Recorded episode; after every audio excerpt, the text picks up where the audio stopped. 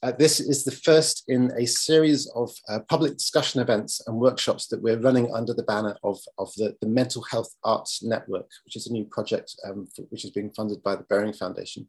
Um, and the idea um, generally is to bring together people with an interest in the arts and mental health um, to share knowledge, to share experiences, to share resources, uh, mutual learning and, and, and to meet new people as well in, in the process. Um, we have four guests today um, who I'm going to be asking to share uh, their experiences on the subject of telling stories about suicide. Um, uh, and I'll just introduce them briefly before I go to each one.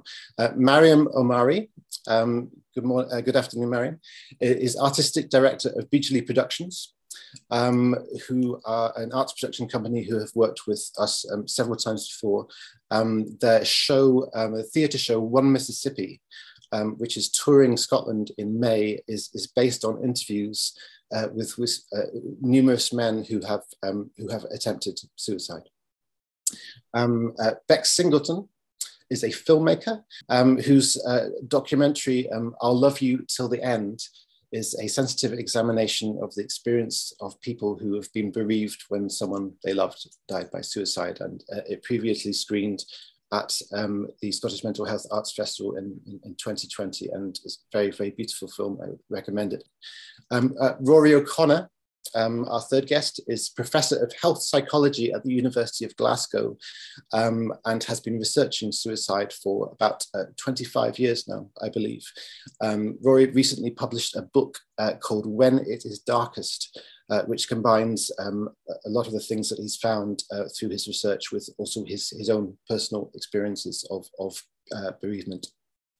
And finally, uh, Mick Duke is a playwright and a theatre director um, who I was keen to bring into this, this, discussion because he's kind of at the start of a journey to, similar to the one that Bex and Mariam have kind of completed. Um, Mick is, is currently um, developing a new theatre project about um, uh, the difficulty of understanding uh, suicide notes and uh, sort of what suicide notes may, may mean uh, and what they tell you about people who've died by suicide.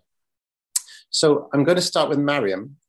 Um, Mariam, let's talk a bit about One Mississippi, really, really powerful play about um, men's childhood trauma and, and the things that lead um, uh, them to, to attempt suicide. I mean, this, this was based on interviews uh, with with people who had gone through that experience for real. Can you tell us a bit about that process, about what the kind of sensitivities and considerations were involved in, in doing that? Thanks, Andrew, and just a quick thank you to SMAF and for creating this platform, and thank you everyone for joining us today. Uh, One Mississippi um, was a challenging piece to write uh, for various reasons. Um, I think it came off the back of the previous verbatim play I had written called If I Had a Girl. And I had interviewed um, some men uh, as part of that process and started to realize um, how much childhood trauma influenced um, their later mental health challenges and their uh, the shame surrounding um, the fact they were incarcerated for domestic abuse and um, and the discussion that we had around uh, them contemplating uh, suicide as a result of their actions. And as a it soon sort of occurred to me that there was a much bigger story that I wanted to explore in One Mississippi. And so, of course, working with Verbatim and Real Story, I embarked on uh, a series of interviews with a diverse group of men across Scotland. And coming from my own uh, sort of diverse background, I was interested in how things like tradition and culture and religion also influence um, beliefs and um, the way that people kind of both deal with their mental health challenges, but also then um, experience um, the the the sort of challenges of tradition and culture that are all these push pull factors in what takes them to breaking point, which is what the play is about.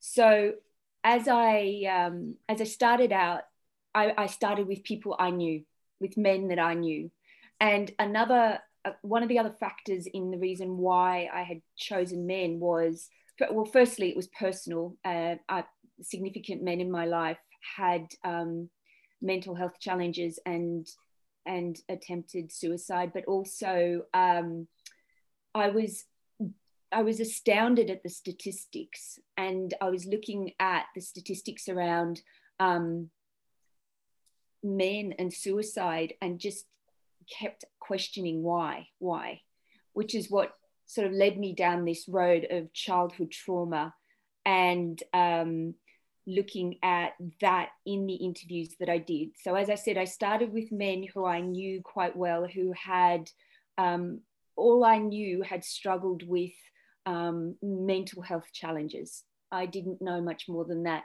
But during the course of the interviews with them, had then found out that they had attempted suicide. Um, as a result of having those conversations with them, I wanted to broaden out, and they um, they were really keen for me to speak to friends or friends of friends who they knew had also um, attempted suicide and and the work grew from there and of course because of the communities i was i was really interested in i was very fortunate to start to be able to speak to men from sikh community um, from muslim communities um, from um, communities that came that were that were uh, from low socioeconomic backgrounds. So it was it was uh, really um, quite extraordinary that there was kind of this intersectional um, universal issues that kept coming up over and over again. And, um, and some of you may be aware of the big adverse childhood experiences study um, that was done by CDC Kaiser. And I actually looked into that and, and with my mentor, John McCormack, who was at the time with the Scottish Recovery Network, um, I started to really dig deep into, you know, what are some of the factors that are really influencing these men going to this breaking point?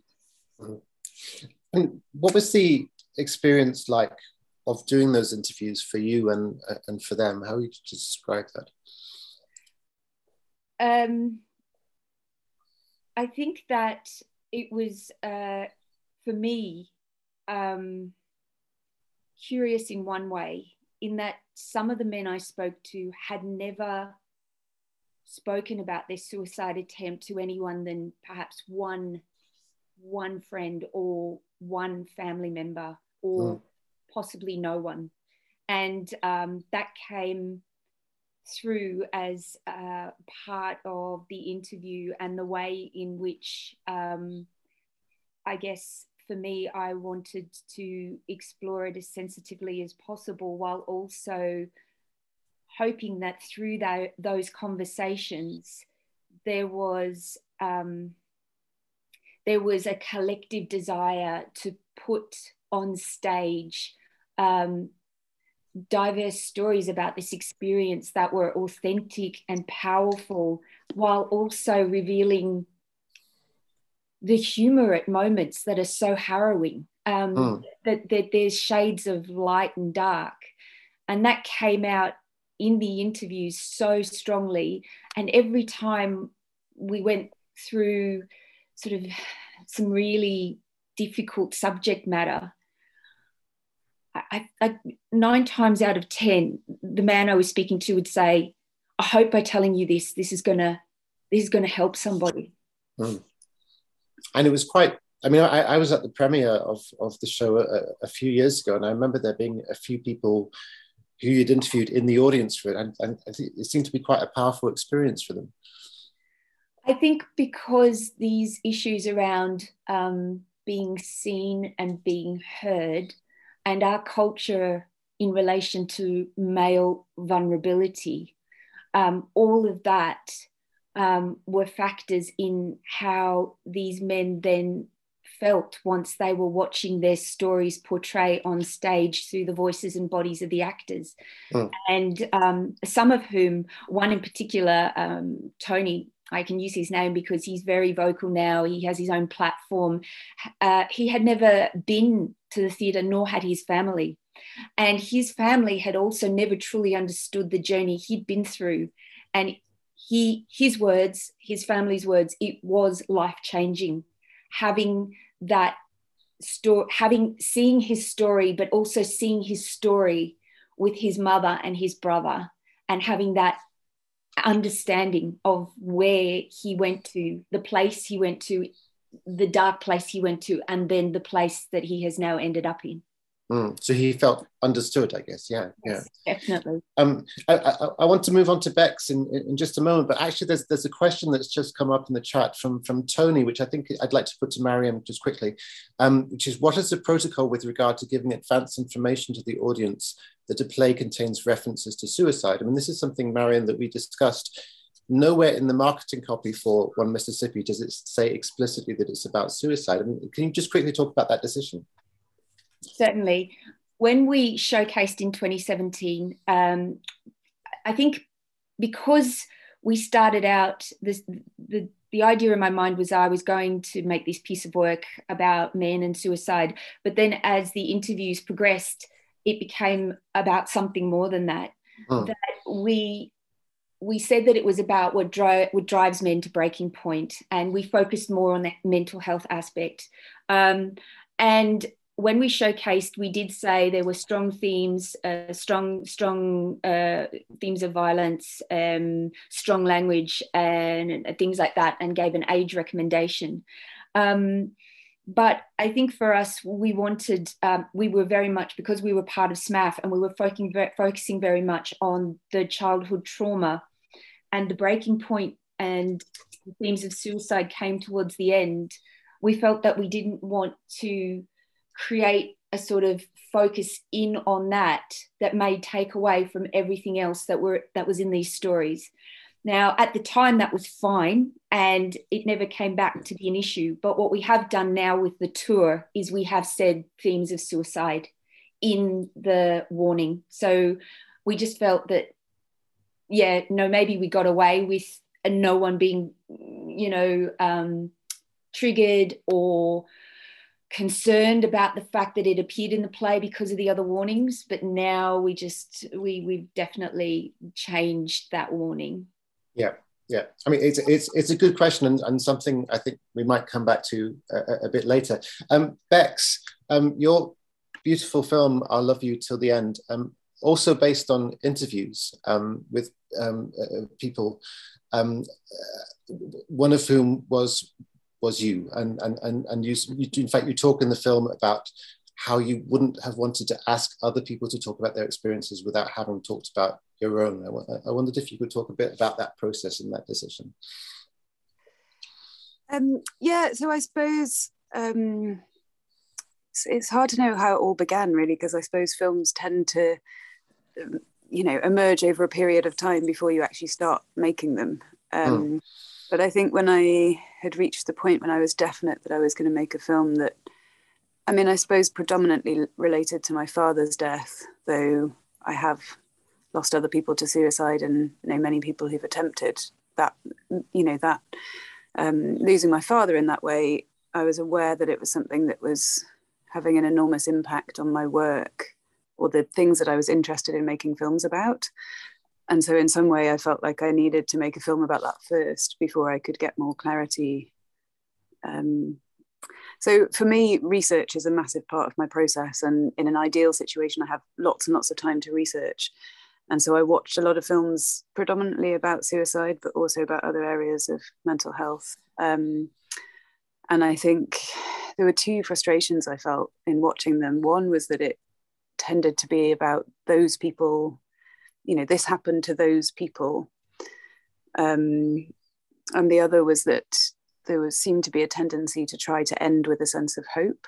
Mm. and so in the first instance i felt it was really important to say that as the director of the film i'm also someone who's been bereaved in that way and sort of collapse the fourth wall of you know a film about those people.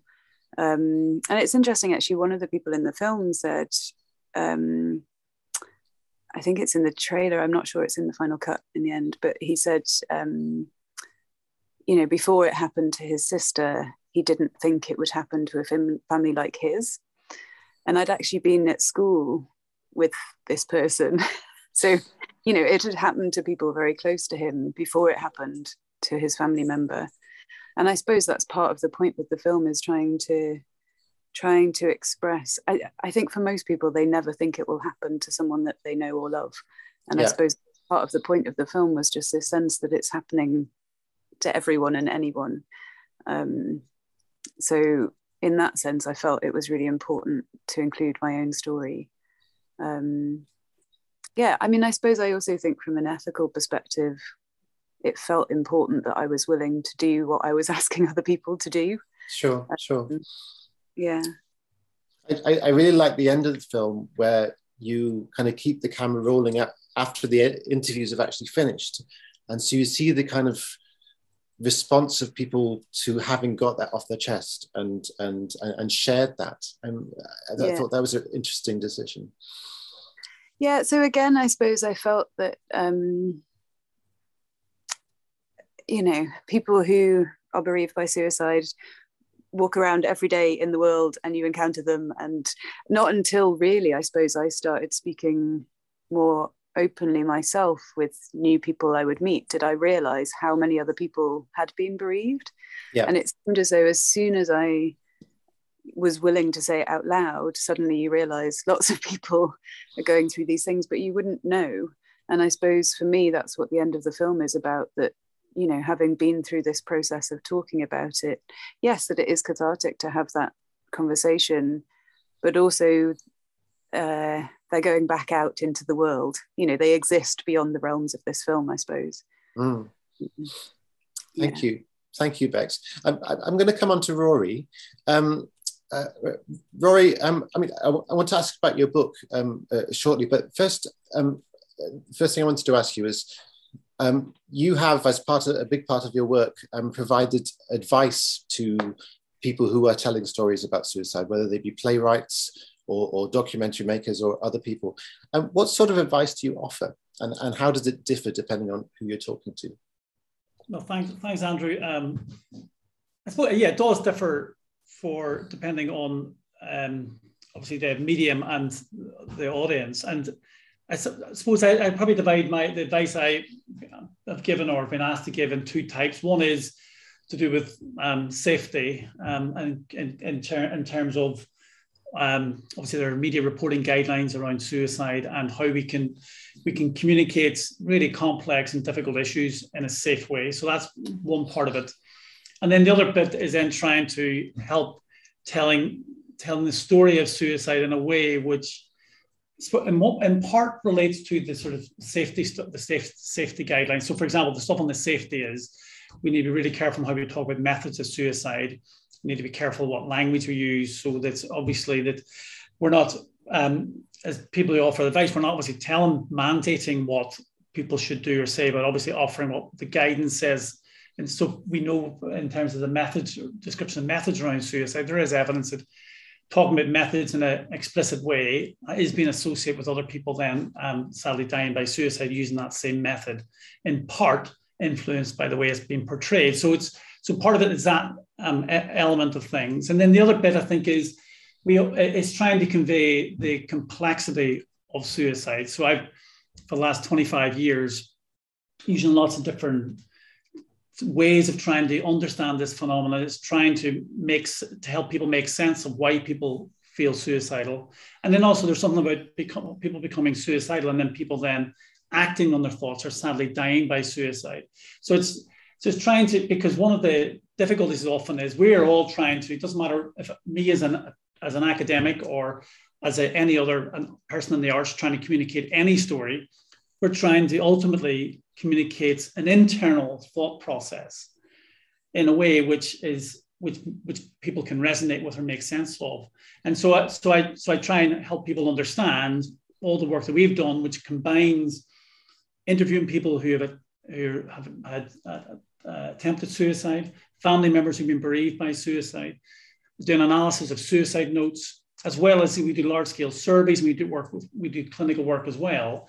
But it's really bringing that together in, in a way which is saying, well, actually, this is what we think most people who are suicidal feel. Now, the complexity is important to convey because I think the risk is that if we can convey suicide as this um, caused by a single thing, so often you used to see a lot of in the media, especially to do with bullying or cyberbullying, people saying, oh, cyber, cyberbullying killed my son or daughter.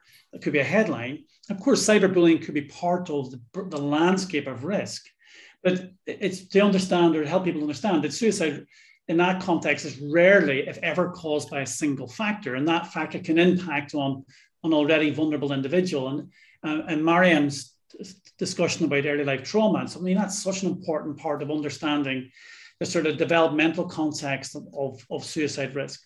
And then suppose then that, the, the other thing is, is in trying to help people convey it in a way which is compassionate. And because of course we all were trying to, well, because the impact of suicide is, is so vast on, and, and the thing is none of us can ever predict and I speak also as somebody who's been twice bereaved by suicide and been thinking about suicide every day almost for the last 25 years, is that I can still never quite predict the impact of, of my work on somebody who I don't know or don't see, because none of us can understand what's inside what, what's inside an individual and um, and what the experiences they have. And indeed, when we think about the impact of suicide bereavement, so there's no work would suggest that for every person who dies by suicide, there's potentially 135 people who will know that person. Now, those not every one of those people will be immensely affected, but many will be. Or the bit we can never understand is, even though the you the person who died by suicide may not necessarily be close in a relationship as a like as a family member or a close friend, something about that death or that suicide attempt really might resonate with that person, or also bring to life to them their own vulnerabilities and their own concerns. So, so in a very so it's a sort of roundabout way of trying to say this in the work that I do in advising. So I've been involved in recent years. I uh, contributed to your and advised on I think six BBC documentaries on how we portray suicide, both in suicide attempts and death by suicide. But in those two elements of complaining the complexity and the compassion as well as safety, security, not about censorship. It's about trying to keep audience safe by, by, by also being true to the message of the people trying to convey that. Yeah, thank you. Um, and in the past couple of years, you've channeled a lot of this learning into uh, into a book um, called When It Is Darkest, which is kind of based on your research, but also came from your personal experience. It kind of combines the personal and professional in a, in a really powerful way. Can you tell me a bit about the process yeah. of writing that? Yeah, so the, um, actually, I was very struck by something Beck said in, in her um, piece just now. And so, yeah, again, so because I, so one thing, one of the things I'm really passionate about is moving the story or understandings of suicide beyond academia to out there could help, help people directly affected, either people bereaved by suicide, those caring for people who are suicidal, or also those who've been struggling themselves. And that could be any one of us, and it will be any one of us if we look at the statistics. But I really struggle with how I would bring together. I wanted a book somebody, a book people would read that anybody would read, and that.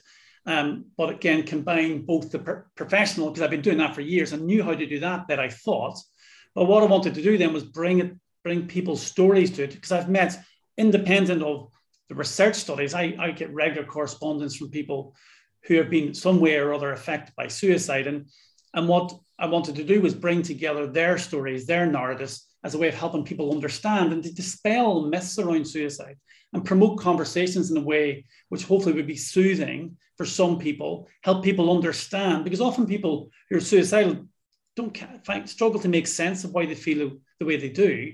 So part of it was to help those people, as well as helping family members who've been bereaved or anybody who's trying to understand this. But the bit which really struck me when Bex was speaking was Bex was saying when, when you were thinking about your plan on Bex was like, well, I wanted that if I'm going to ask other people to tell their narratives, I should be willing to speak, share my own. And I suppose that's a bit I talk a lot about in the book is so what I tried to do in the book is not just talk about um, other people's narratives because if I was going to do that, I would have. I, I made a decision, and I, it would be only to be authentic. I had to share my own stories, and I, and my own experience of being twice bereaved, my own experience my own mental health, my own decision five or six years ago to go to therapy, which I'd never shared properly in, in that way. And but actually, the way one of the decisions which which helped me make that transition from being private and trying to convey one particular image of myself was one of the documentaries I did take part on and was very heavily involved in in 2015 was this Life After Suicide, which was a BAFTA nominated BBC program. Uh, and Angela Samata, who's, who's the presenter, lost her partner to suicide. And then part of all the consultations and planning for that, I was there as a sort of standard expert, and but I was going to be able to interviewed on camera to help people understand suicide. And one of the days, actually, in this room I, in Glasgow, the director said to me, Would you ever share your own experiences of bereavement? Mm. My automatic response was, No way. but then I reflected on it and, and, and, I decided to, and it's the best decision I ever made because ever since then I've started to t- tell my story. And I think that story has, my story has helped others. And then that maybe helped me then make the decision of how I would tell the story of the book and hopefully combining my own personal losses of two important people in my life to suicide, as well as my own mental health, and then bringing that and weaving that in, and hopefully, uh, hopefully that's been um, resonates with people. Thank, thank you, Rory. Um, uh, Mick, um, you've been working as a playwright and a, a theatre director for many years now, um, but this this project that you're just starting to work on now seems like a very personal project for you, and it was inspired by uh, the, the, difficulty of understanding suicide notes. Please, um, if you talk a bit about how that how, how that came about and where it's at. Um, thanks, Andrew. Afternoon, everybody. Um, it came about directly. The play that I wanted to write came about directly from my brother's suicide and how that impacted um, my family. But when I say directly, the other relevant thing is that it's taken a long, long time um, before it felt like it um, was going to be possible to try and deal with the material. And the material isn't biographical, it's about um, the sort of experience we had, which was um, shock in common with um, many or most people left behind, I'm sure. Um, but specifically because my brother left two notes which uh, were extremely mysterious and troubling. And their connection to each other was potentially troubling. And we, nothing in the notes we recognized as anything to do. We were all quite regularly in touch, and nothing in the notes bore any resemblance to the life we understood him to be living and so that we were left in the in the in the middle of all that intense grief with this dilemma about if we took the notes at face value then there seemed to need to be some investigation of what might have been going on in his life and what whether those pressures were external from actual people referred to in the notes and um, this led to probably a year and a half or two years of um, a surviving brother and myself uh, investigating on behalf of um, or all of us really what might have been going on if those notes were to be taken at face value. So police were involved. There was a coroner's um, inquest. There was uh, lots of journeys back and forward to um, the Cardiff area where he died. And um, it was very difficult to, I felt, to grieve and deal with the feeling that you might be about to uncover something that might make it more comprehensible or might make it worse if it could be. And eventually the I began to feel that the notes, there was nothing in them at face value that could be proven. And that perhaps what they referred to was um, a life which was absolutely true to my brother in how he was describing it, but wouldn't be recognizable to anyone else around him. So there's sort of a process for me about two years on from his death of um, letting go of that feeling of needing to investigate and that you were about to discover something that would change your, your view of the whole thing. And the beginning of grieving on a different level once you let go of that feeling that it was all about to be impacted by some new information. And I think maybe because of that uh, journey, the idea of doing something, of bringing that into my um, artistic work in any way just seemed like a long way off. I don't remember ever going, it's something I couldn't do or wouldn't do, but equally, I didn't have any ambition to do it. I didn't feel like it was something that I that would be um, particularly cathartic. And I didn't really feel like I had anything. Um, wherever I came across other people who were bereaved by suicide, I felt um, supported or I felt a, a collegiateness of, of some sort. Um, but I don't know that I really sought that out. Uh, so in the intervening years, I was uh, running a theatre company in Belfast called Tinderbox, and their their um, remit was all um, new new writing, new plays. And sometimes in the process of commissioning or developing a, a new play, it it felt like the it was important from an integrity point of view to um, say to the people on, in a process that I had had this bereavement because we were touching on that material in something that they were writing um, and not to say it. And it was always a always a difficult choice because you didn't want to load something onto someone and make them feel they should step back or make them feel that you needed them to take your experience on board. And equally, um, was interested in what um, Rory was saying. You know, when um, and Bex, you know, that that there, there comes to a point where it feels like the question's there. It's a very active question of whether you say or don't say. And I began choosing to say in those situations more often.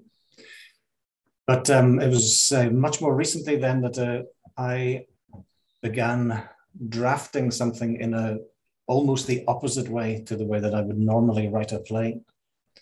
Um, and honestly, it was like I was letting this thing um, sneak up on me. I don't believe for a second plays write themselves. It's much harder than that. But uh, I was um, doing this when I was busy working on a funding application for something.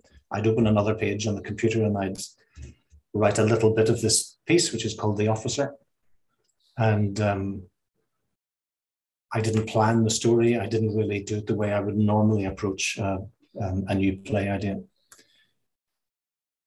And then eventually I felt like I wanted to be in um, conversations about where that might go. So the play is really the world of a person, and it's at a very early stage. It's just a, um, a short draft at this point.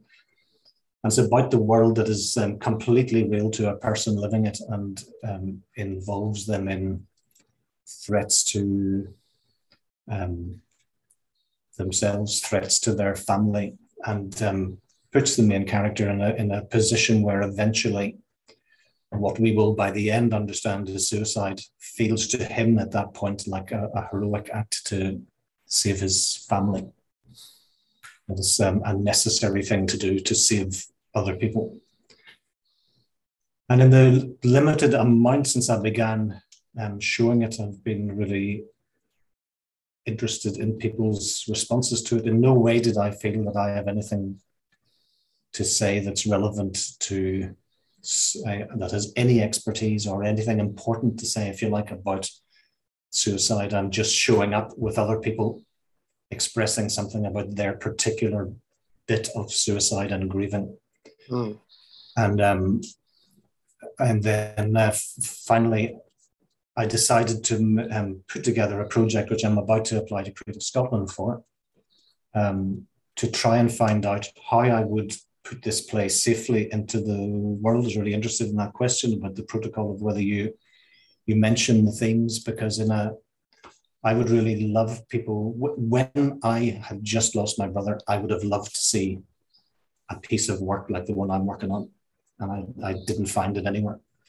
And I would like to make that work available to people if they wanted to see it.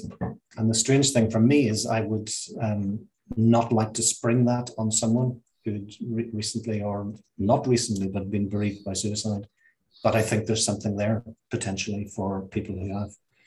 And I don't know how to bring people towards that work because, in general, if it came to be a, a theatre production, I wouldn't want to say this is about suicide to a general sure. audience. And so the project that I'm applying for is sort of a active research about duty of care and how to handle it. Sure, sure. Uh, uh, thank you, Mick. I mean, you, you you were talking a little bit there about about protocol, which is something I kind of wanted to come back to. The, the, the how, how, we tell the, the stories um, uh, about suicide, and and it seems to be that it can sometimes depend on the way in which we're telling them, whether whether it's through theatre or film or or um, the, the, way we're presenting them can it has kind of different sets of expectations and rules. Um, Mariam, I wanted to come back to um, to you on this because um, as well as doing One Mississippi as a stage play, um, I think dur- during lockdown, you um, kind of developed it into a series of short films for the BBC called Breaking Point. And you, um, when we were talking about this yesterday, you said it was quite different kind of process with different kinds of expectations. And I wondered if you just talk a bit about that with uh, One Mississippi, there was a duty of care because, of course, because we were dealing with real people's stories, and there was a process around that in terms of consent and um, consent for it to be part of a theatre production. But with the BBC, and um, anyone here can access these um, short films about um, men. Uh, mental health and breaking point. They're all on the Bijli productions website also on the bbc website. Um, they're short monologues. And what we did we, we, we took some of these uh, short monologues from one mississippi and i also did additional interviews with with men around scotland. And in the discussions with the bbc what we realized is because it was moving from the stage to radio scotland and bbc digital platforms the the duty of care had to be expanded to include social media because the BBC were planning on putting it on YouTube, on Facebook, on their website. And all of a sudden, you're in this whole other sort of realm of um, comments and possible trolling and people having opinions about uh, very personal experiences of um, mental health and suicide. And so for that process, I had to go back to all the men that I had spoken to in 2016, 2017. Um, I had to also get assurances that any of their family, even though it was completely anonymized as, as it was for the play, that any of their family members who were watching the films that recognize the story of their husband, father, son would not would not be triggered by the film.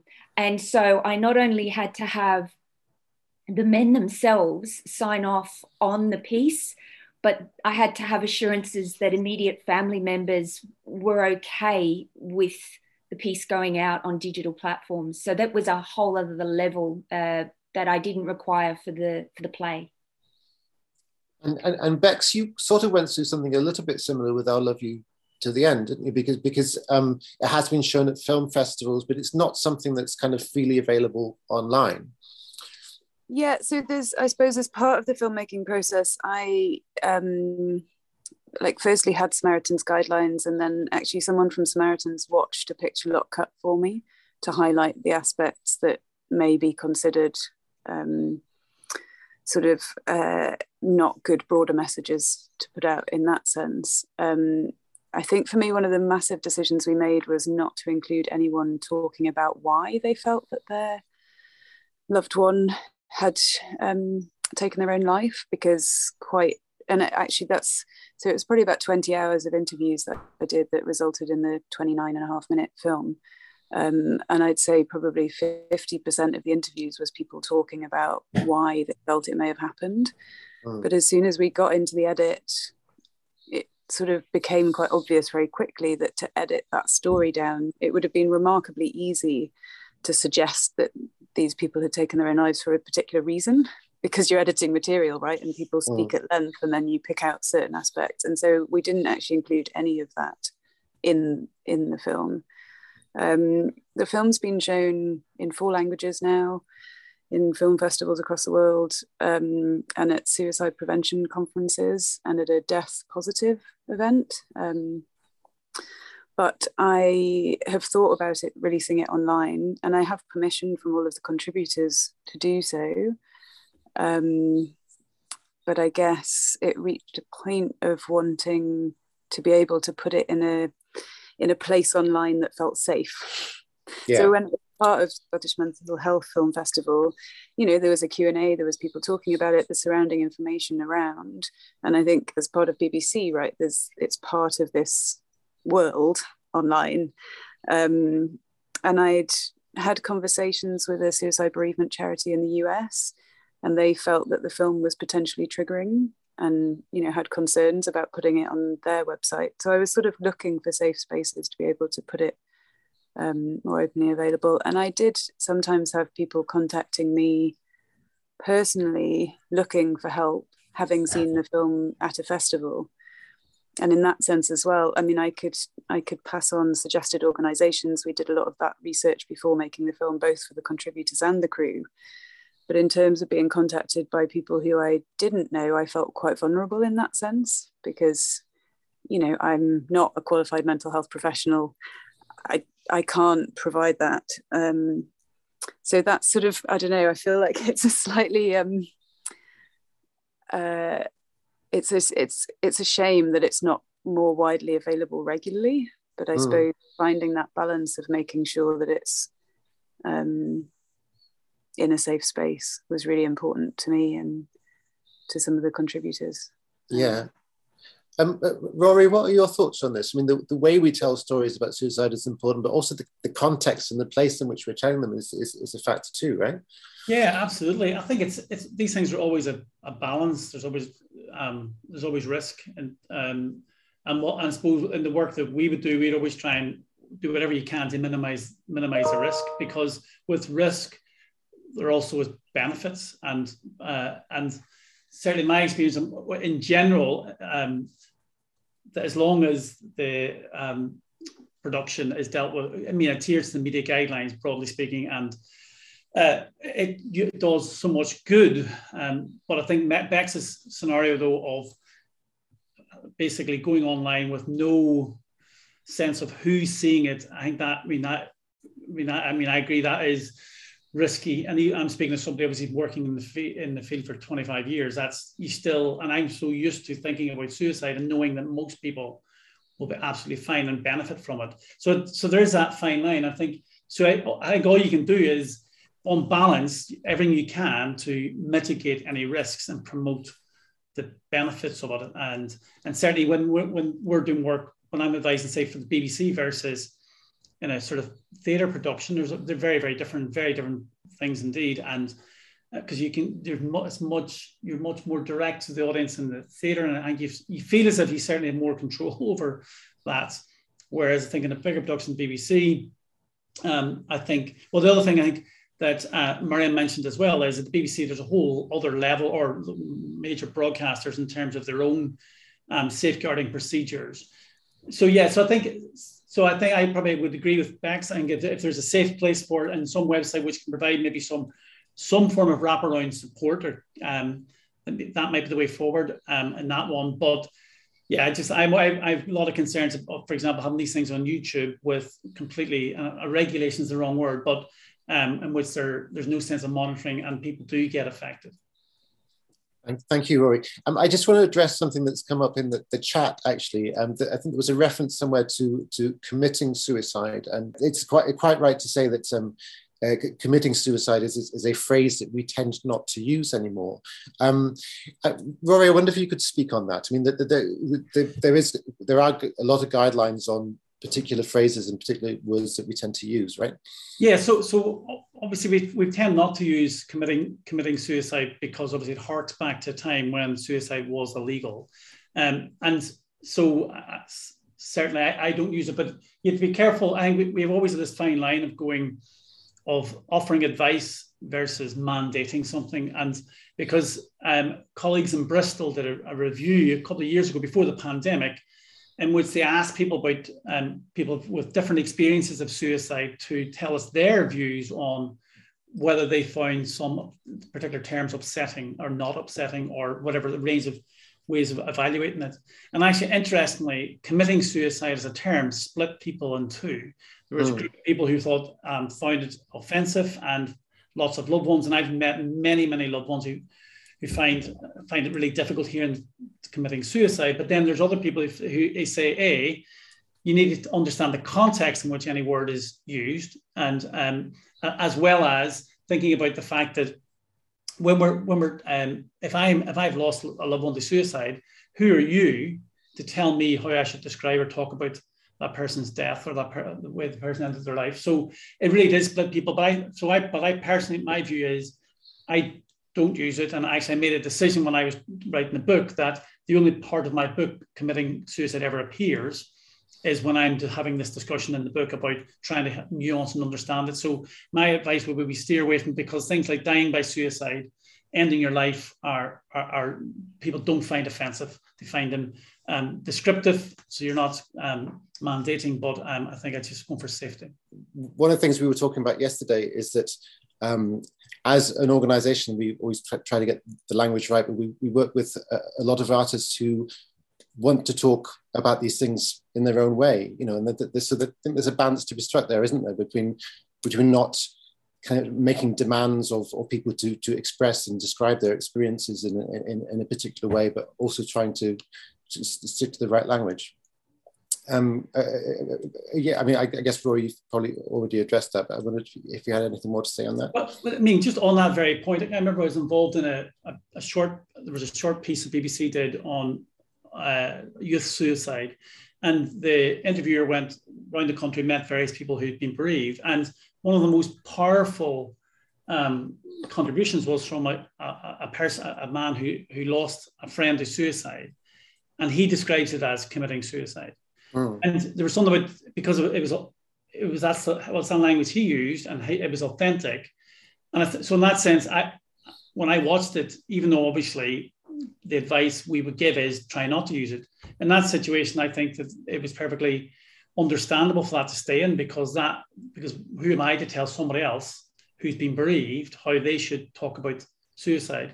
Um, so it, so it is a difficult balance, but as I say, um, my view is I, I, I, try to avoid it. Uh, Mick, I think we had a we had a conversation briefly about that yesterday, didn't we? About um, different kinds of language that people use about it.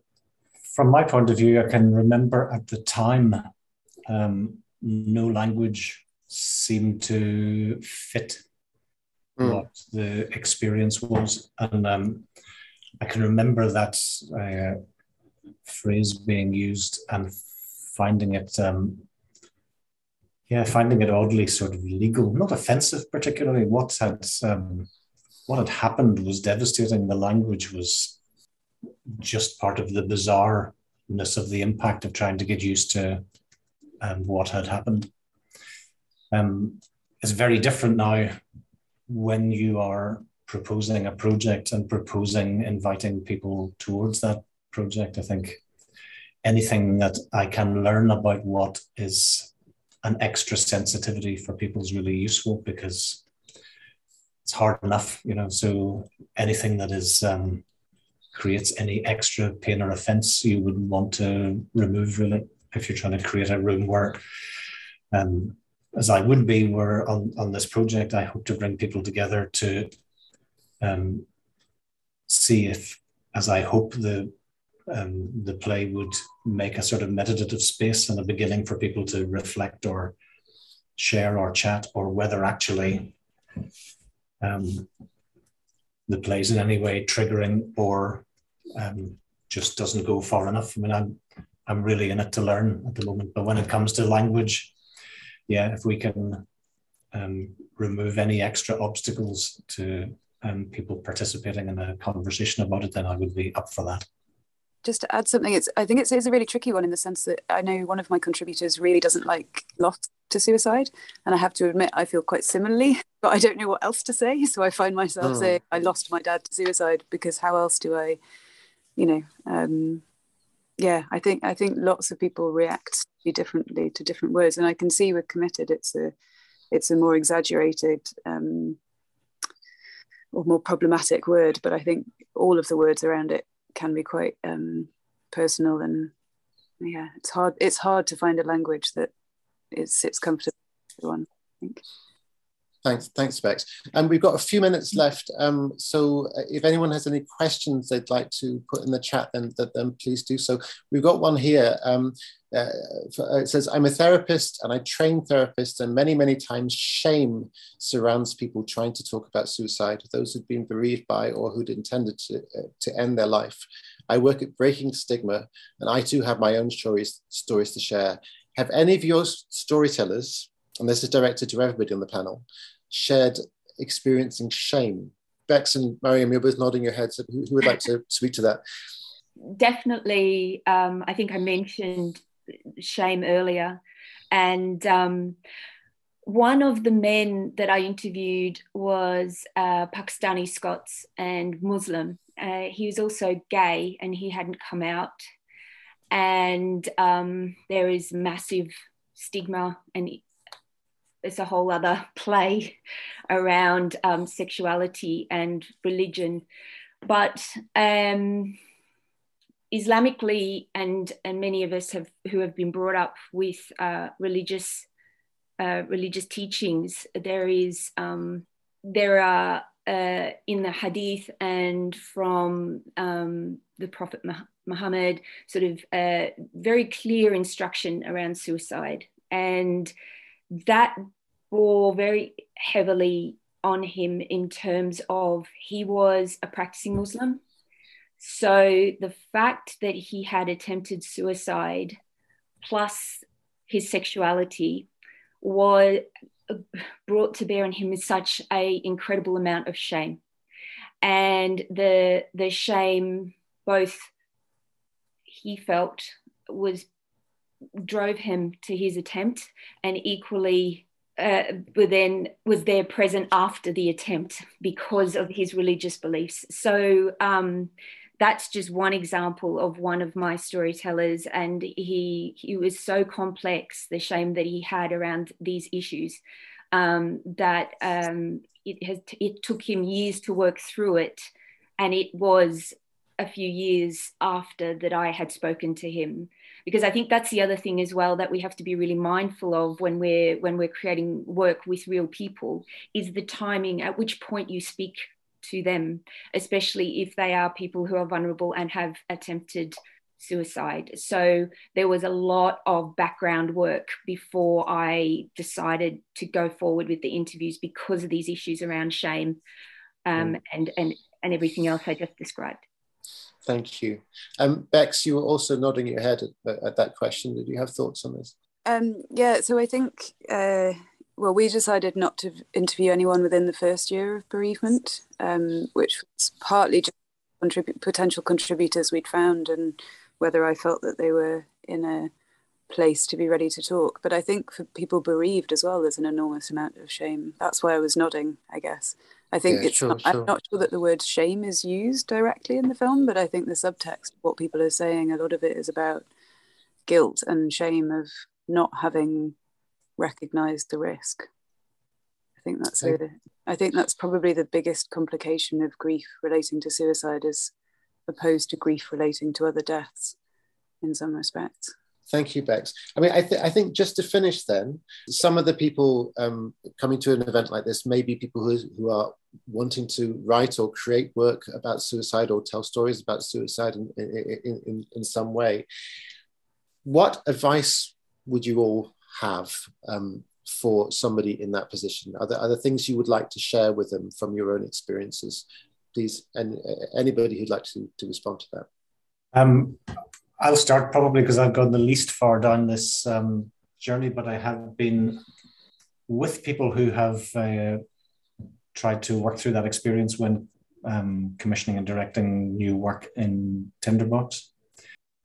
I think um, when you begin to tell uh, a story and to bring it to other people by um, necessity, I think there is an element of sharing, which is hopefully supportive. I must say, having contacted Andrew about this um, project and then been invited, it's been hugely helpful to just have a pre-meet yesterday and be here today with um, Bex, Rory, and Mariam, and I can't wait to see and read your work. So um, I think I would say if you're thinking of beginning, um, begin. There are um, it's very supportive to have other people around to um, hear an idea and to have that idea as a focal point to discuss what you want to say and what you feel or have felt through. Nick, thank you. Um, Mariam, same question. One, one piece of advice or one thing you would want to share? This came up in the discussion and Bex mentioned it, and it's the very important point, I think, for all of us as artists when we're making work is what's what's your intention behind making the work when you when you sit with your intention and mm. that drives the work you're able to then know the place that you're coming from um, in terms of, of why you're doing it and whether it's the right time and how you're doing it sort of all those who when what why how questions um, and i think that when you can answer that um, you'll find yourself in a place where you will make um, authentic um, work about something that's a very sensitive issue. And um, for example, with One Mississippi, which is part of SMAF in, in May, um, it will be going around the country. So if anyone wants to see that, that I believe that using verbatim for me anyway, and using real people's words, had had to be the way forward because of obviously I was working with men, and so um, the intention there was how do I authentically portray these stories, and that the way was through their testimony. Thank you, Mariam. And um, Beck, same question. If there's one thing you could tell to people who are embarking on the kind of process you've been through. Um, yeah, so for me, I think it was really important to do lots of research because that helped me to understand my intentions and how to express them so yeah one of the one of the big important decisions for me on the film was i didn't want to go into home into people's homes to interview them there partly because i wasn't sure if that was where the suicide may have taken place but also mm. because i didn't want the feeling of leaving them there having asked them to talk about those things mm. and then also because i wanted people to watch and listen to the people without reading their backgrounds without kind of judging the books on their shelf or the curtains or the weird cinema backdrop i have today because i'm teaching. You know i wanted just to be with the emotions. And so and that came those specifics came from watching other pieces of work and judging my own reaction to those pieces of work and therefore making those decisions. I think for me one of the hardest parts of the journey with that film is once it was finished the feeling of trying to get it out to an audience. Um, particularly because i'd asked six other people so I felt responsible for having asked them to share those stories. And with indie films, you know, it's not a straightforward journey to getting it to an audience. So I think being clear about that from the beginning and, um, you know, knowing what you hope the journey to be, but what the reality may be um, because it can be amazing to make work for per- personal catharsis, but that may not be a film that then is on Netflix, you know? Yeah, um, yeah, yeah. But sort of knowing what it is and making those decisions as you go and being clear about those decisions with contributors, because like if you're making a film and you say to contributors, "Oh, I'm definitely going to get it on BBC," well, you know, I think I think that's an important part of the conversation: is what is the point of this work? Yeah, yeah, yeah. Um, Absolutely. Rory, I'm going to finish with you then. Um, I mean, I feel a bit like I'm asking you to sum up 25 years of work well, in, I in, a couple been, of minutes. I've been thinking about answering the previous question. oh, what was the previous question? The one that, that Bex and... and about, about, about, shame or about... Because I was going to ask you no, for the about, about the question which are one nugget of advice. Yes, that's exactly what I was going to ask you. But what, what is your nugget of advice, please? well, I suppose my answer is from the other other direction I, I think from Mick Mariam and Bex, because obviously I've come to this from as an academic. I'm just thinking with my book experience of, and then trying to, so I came as this one type of expert trying to do this other thing. So for me, I think the bit which I struggle with, but I, I I think helped me was um, probably two things. One was to be open to be vulnerable. Um, I think that was really important for me because I that's why I struggled with to be vulnerable enough to bring in so for helping me make the decision on what what my intention was because I, saw, I had some idea what my intention was, but there's something about that being alongside, being confident enough or humi- having sufficient humility to be vulnerable enough and be alongside other people and yourself in their pain. And I know that's a difficult thing to do, but that was, I suppose, what I've learned from this process. Um, I'm trying to bring that to the academic sort of angle. Thank you, Rory. Uh, thank you so much um, uh, to to uh, all of our panel today, um, to uh, to Mariam Omari, uh, to Beck Singleton, um, to Rory O'Connor, and to Mick Duke. And thank you uh, for all of you for being with us and your very insightful questions. And um, we hope you go well and, and have a good day.